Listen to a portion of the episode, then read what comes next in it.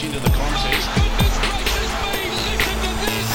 It is Monday, the 12th of September. Welcome to Afternoon Sport. Tim Gilbert here. Good morning, Shane Lee. How are you? Fantastic, Timmy. I tell you what, I went out to watch the Roosters play yesterday and uh, to take on South, and I feel battered this morning just watching that, that game.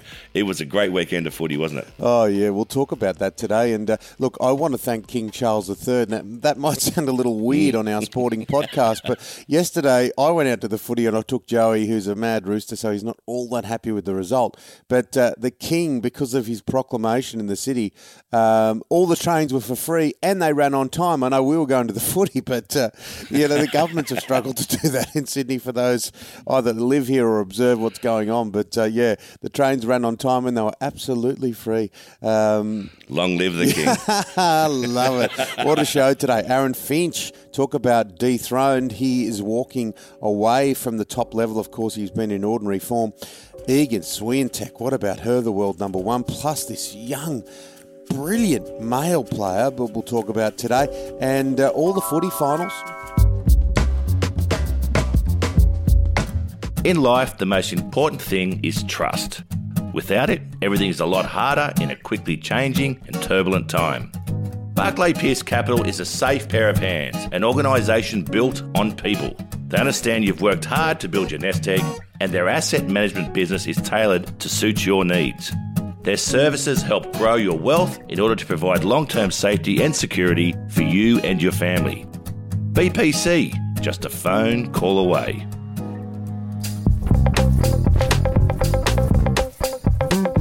So no fairy tale for Aaron Finch. Has played his last game for Australia in the white ball game last night. I, I think he might have been a combination of his decision and slightly being nudged. Yeah, I think so. I think Aaron Finch can hold his head extremely high. Um, yeah, there was no fairy tale finish. He only scored five in, in the third the third one dayer. Um, Australia looked comfortably winning the game last night, uh, scoring 267. Steve Smith, brilliant with 105. New Zealand could only muster 242. But look, Aaron Finch leaves the game, uh, the, the white ball game, the 50 over game of cricket, um, scoring 5,400 runs at 38 with 17 centuries. Uh, and he captained the team to victory in the World Cup in 2015. Um, and I think he's he's walking away at the right time, whether he's pushed or not. But uh, yeah, he can hold his head very, very high. Virat Kohli, uh, what do they say? Form is temporary, class is permanent, and it's been a while, but he's he's hit mm. back the king. He has. He scored his first one day century. It's been 1,021 days, um, and he got it against Afghanistan, not a, a world dominant cricketing nation just yet uh, scoring 122. That puts him now equal with Ricky Ponting, 71 international centuries, uh, with only Sachin Tendulkar in front of both of them. Uh, I, I, know a lot of Indians would be very, very happy with uh, what he has done. Now, the Aussies in the mixed doubles, we couldn't do it in the, the singles with Kyrgios when he was looking good and Ajla Tomljanovic, but the, the mixed doubles, and they've created a little bit of history. Yep, uh, Storm Sanders and John Peers, uh, the first Aussie doubles, mixed doubles to win in 21 years. Um, funnily enough, it was the first time they ever played together, uh, neither being past the semi finals ever before. Mm. And, well, they've come together and they get a nice $238,000 payday. So I think they may be playing a little bit more together in the future, good Tim. coin, isn't it? It's a massive coin now. Good coin. Now, yeah. what about this guy? They're calling him the next Rafael Nadal. He'll become the youngest player to win a Grand Slam, and uh, the youngest player prior to that was Lleyton Hewitt, of course. He's only 19, this Spanish teenager, Carlos Alcaraz, and. Um, He's just had an amazing run. We've been watching his growth over the past 12 months, but now to get into this uh, Grand Slam decider, just superb. Well, he hasn't won a major yet, but they're already comparing him to uh, Nadal, who's won 22, I think. Mm. Uh, but he played his third uh, straight five set win in a row. And, you know, I'm sure there's going to be play on words there with Alcaraz and Alcatraz when you can escape from him. Mm. But he's uh, he, he's a real freak. Um, currently playing the match right now, so we'll report on that one tomorrow. But yeah, he looks like a real talent of the future. And Iga Swiatek, uh, she's classy, this world number one. Yeah, she's really, really classy, uh, winning her first US Open uh, in straight sets 6 2, 7 6. And yeah, really dominated um, Ons Jabeur around the court. Um, those two will be coming up against each other quite a bit in the future. I think it's quite um, thin with talent under underneath those two, and I think those two will be coming head to head quite a bit in the future. We're about to talk about the footy. What'd you have to eat? I had quite a few pies, Timmy, just to be honest. yeah, well, well, one's not enough and two's not enough, so the third one always tastes nice. All right, we'll break down what happened in the NRL and AFL, plus plenty more just around the corner. Building Resilience Podcast. They play in different arenas, but sports and business have massive similarities. Elite athletes and top business leaders flourish through the physical and psychological demands their high stress careers place on them. As a coach or leader, building organizational resilience into a team or business is paramount to success. The Building Resilience podcast explores the world of sport and deconstructs the tools and ethos of world class athletes that can help us create growth and optimize business and life. Come find the Building Resilience podcast on your favorite podcast app.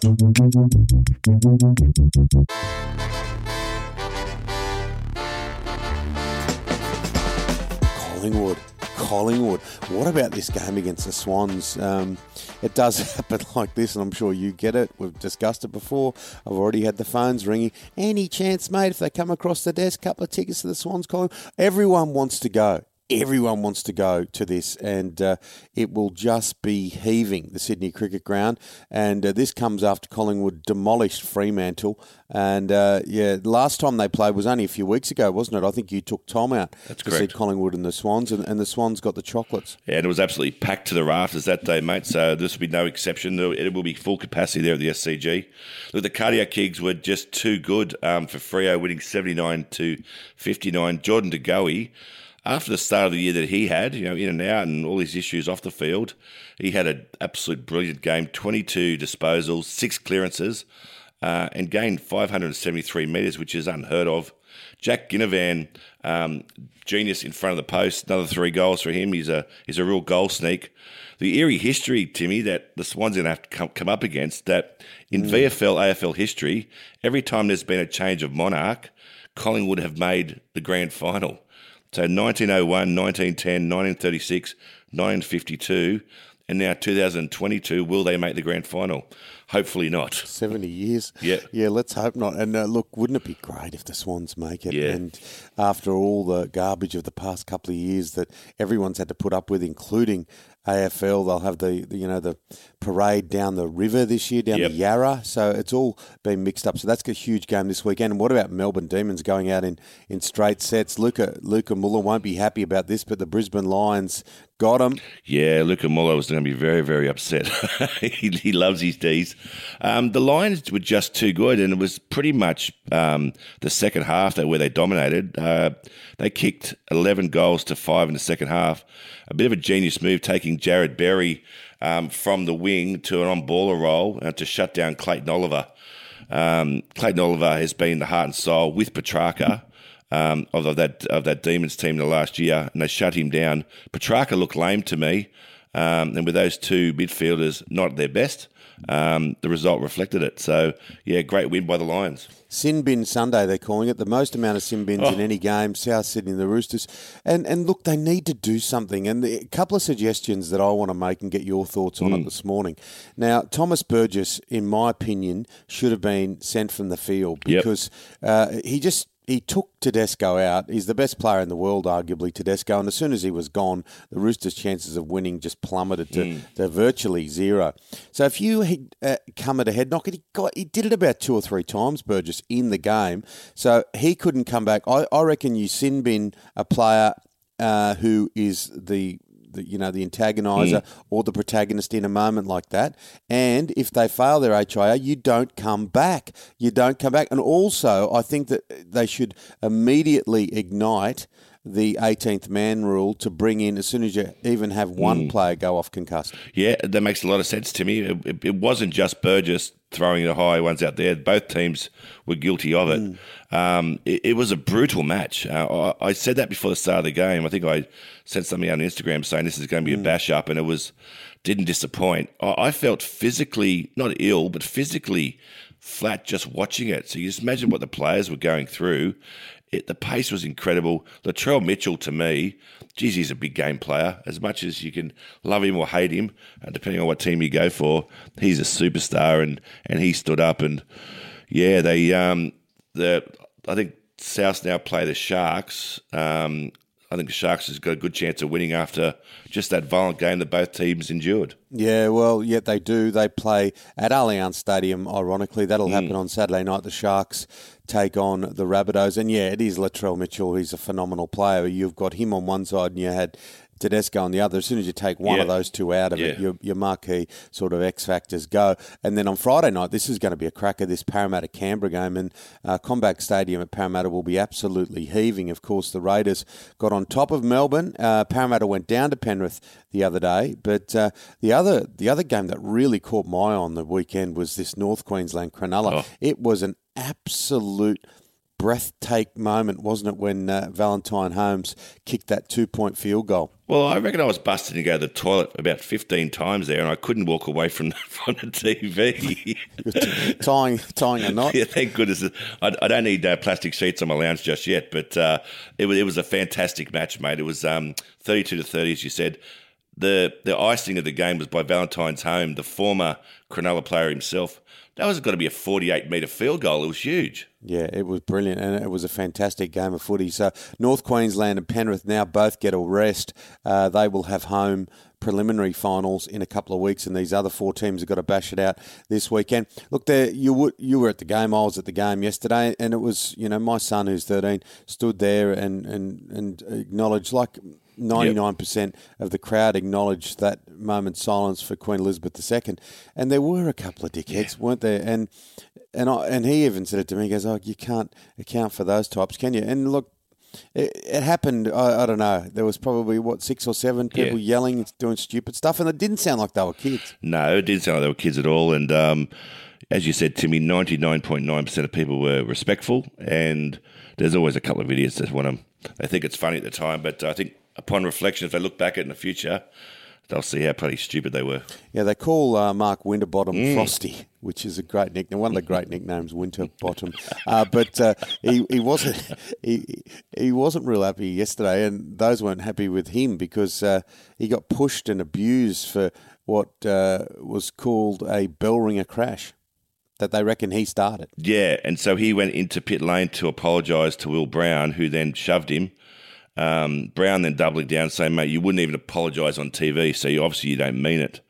Um, look, it's high tension. These cars are going at breakneck speed, and a little or a, um, an ignorant sort of move can cost someone their life. So you can see why they're upset. But uh, yeah, there's no love lost between those two. No, not at all. Not at all at the moment. Uh, uh, that will, that will simmer for quite some time. Now, look, uh, we are sort of now deep into the start of the English Premier League. We've seen a few weeks of it. You've got a uh, a nice little story to, to to wrap us up today. Well, I was coming home from the footy last night after having a few beers and um, the elite bet box out there at uh, at the stadium, and I was still a bit hungry. I, I started thinking about getting quick Chinese feed on the way home, Tim. And but you know the thing when you eat Chinese food, you're always hungry not long after. But it just re- it reminded me of um, a, a guy I got to know out here in Australia called Keith Wyness, who became the manager of um, or the CEO of the Everton Football Club, and he was the first um, uh, European team to sign a Chinese goalkeeper and um, and he was really really happy with that. It was a good sign. The guy was apparently very talented. Um, but when he was interviewed, um, he said that it was it was a great move from the club to sign this Chinese goalkeeper because they would sell most shirts and apparel into China and make most of the money back to pay for the rest of the football team. But he said, unfortunately, 15 minutes later after I signed him, I felt like signing another one, referring to how hungry you feel after you have a Chinese meal. I thought that was brilliant. Yeah.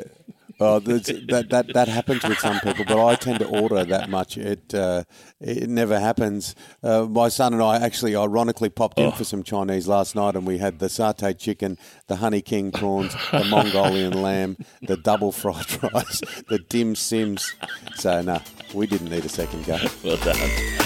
That's it for afternoon sport today. Make sure you hit follow or subscribe wherever you listen. Big thank you to our sponsors. Yeah, thank you to our fantastic sponsors, Barclay Pierce Capital. They're just a phone call away. Absolutely, and our wonderful producer Dan McHugh. We are back tomorrow with your daily dose of sport. We'll see you then, guys. Take care. Thanks for listening to Afternoon Sport. If you enjoyed the show, Why not check out one of our other podcasts, like Lunch with Lee? Former cricketer Shane Lee talks to celebrities, sports people, musicians, politicians, and more about sports, music, and business. Find it wherever you listen to podcasts or head to afternoonsport.com. Afternoon sport.